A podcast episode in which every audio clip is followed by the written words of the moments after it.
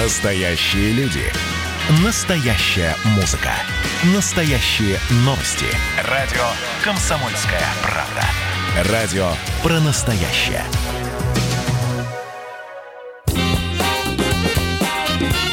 Был бы повод. Здравствуйте, я Михаил Антонов. Эта программа «Был бы повод». 22 июня на календаре в нашей стране сегодня отмечается День памяти и скорби о нападении фашистской Германии на СССР. Июньским утром 41 года написано огромное количество книг, снято много фильмов. Ну а мы сегодня поговорим о других событиях, которые происходили в этот день. 22 июня, но в разные годы. 1812 год, 22 июня, император Наполеон Бонапарт издает приказ по армии, который воспринимают как объявление войны.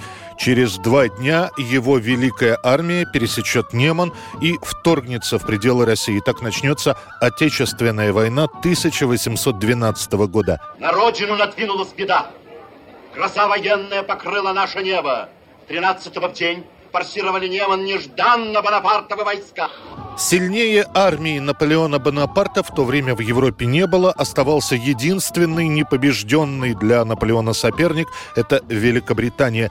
За пять лет до этого между Российской империей и Францией подписан, как бы сейчас это сказали, пакт о ненападении – Тильзитский мирный договор. А в нем один из пунктов гласил, что Россия поддержит Францию в блокаде против англичан. Этот пункт и станет формально официальным поводом для начала вторжения в Россию.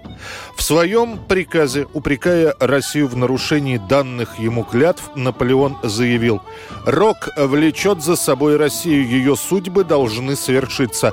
Пойдем вперед, перейдем через Неман, внесем войну на ее территорию. Мир, который мы заключим, положит конец гибельному влиянию, которое Россия уже 50 лет оказывает на дела Европы». Нынче не то, что солдат, а мужичков видал. Мужичков и тех гонят. Нынче не разбирают. Всем народом навалиться хотят. Первыми Неман пересекут 300 поляков из 13-го полка. В полумиллионной армии Наполеона служат 90 тысяч поляков, более 200 тысяч человек из Италии, Баварии, Саксонии и других германских вассалов Наполеона. Еще 50 тысяч дополнительно должны будут выделить Австрия и Пруссия. 1960 год, 22 июня, начинается советско-китайская холодная война. Никита Хрущев ссорится с Мао Цзэдуном. Хрущев называет Мао сталинистом, тот в ответ подбирает для Хрущева эпитет «ревизионист», то есть человек, отошедший от изначальных принципов. В Объединенных Наций равные условия. Если наносятся оскорбления социалистическим странам, мы не потерпим этого Таким образом, подписанный еще в 50-м году при Сталине документ о 30-летней взаимопомощи, дружбе и сотрудничестве между СССР и Китайской Народной Республики продержался всего десятилетие. Раскол в отношениях начался еще после знаменитого 20-го съезда и доклада Хрущева о культе личности. К тому же в лице советского правительства была озвучена идея о мирном сосуществовании с капиталистическими странами, что категорически не устраивало Китай, идеология которого, в частности, была построена на тезисах постоянной революционной войны. Финальной каплей становятся еще и территориальные, географические споры. Вопрос Тайваня, этот остров в Тихом океане интересовал как американцев, так и китайцев, которые планировали присоединить Тайвань к своей территории. СССР отказывается поддерживать КНР в этой борьбе, за что снова получает целый ушат критики от Мао Цзэдуна. Дальше больше. Китай замораживает стройку базы подводных лодок для Советского Союза. Хрущев отзывает советских специалистов с китайских строек разрываются обоюдные соглашения в области ядерной и атомной энергетики. Советское правительство требует возврата кредитов, которые брали китайцы. Сами китайцы страдают от голода, потому что год неурожайный. Доходит до того, что уничтожаются и с той, и с другой стороны пропагандистские плакаты о дружбе. В Советском Союзе негласно наложен запрет на трансляцию и исполнение песни «Русский с китайцем. Братья навек». Русский китайцем, братья навек, крепнет единство народом Напряженные отношения между Советским Союзом и Китаем, в том числе вооруженное пограничное столкновение на Даманском в 1969 году, все это будет сохраняться вплоть до смерти Мао Цзэдуна. 1969 год, 22 июня. В полицию лондонского Челси звонит взволнованный мужчина и сообщает о том, что он нашел свою супругу мертвой в ванной.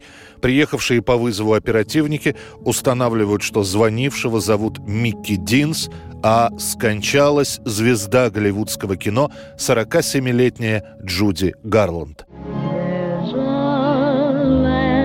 I heard in a lullaby. Став звездой еще в юном возрасте, снявшись в ленте «Волшебник из города Оз», Гарланд очень быстро вкусила все прелести в кавычках, взрослой жизни. Позже Джуди объяснит свое пристрастие к алкоголю и бабитуратам тем, что съемочный режим на студиях американских был настолько строг, не предполагал отдыха, что приходилось применять допинг, чтобы не падать с ног от усталости. Вплоть до середины 40-х годов Джуди Гарланд одна из ведущих звезд, но чем взрослее она становилась, тем меньше у нее становилось ролей. Да и мужей к тому времени она меняет как перчатки. Первый брак в 19 лет, беременность, аборт, расставание с мужем. Спустя 4 года она уже жена режиссера Винсента Миннелли. Рождается дочь Лайза. Через 6 лет брак распадается. Ее последний, пятый муж, будет моложе Джуди на 13 лет. Он попробует вернуть славу уже возрастной актрисе, которая в 60-х годах подрабатывает лишь на небольших выступлениях в захолустных американских городках. Причем тратит Джуди Гарланд намного больше, чем зарабатывает. После ее смерти выяснится, что на Гарланд числится долгов примерно на полмиллиона долларов.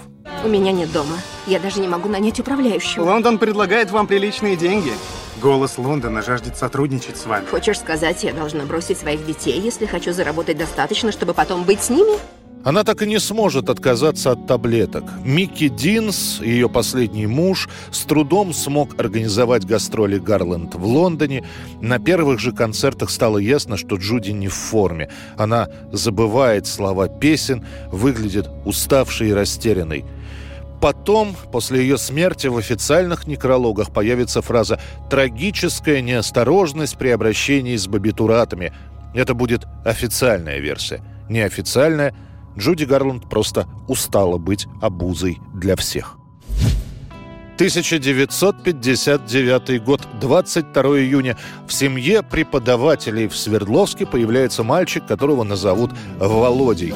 Он еще в детстве начнет увлекаться игрой на гитаре, а когда станет оканчивать школу, познакомится со своим тезкой, тоже Владимиром. Вместе они уйдут в армию, а по возвращению из нее два Владимира Бегунов и Шахрин создадут группу «Чаев».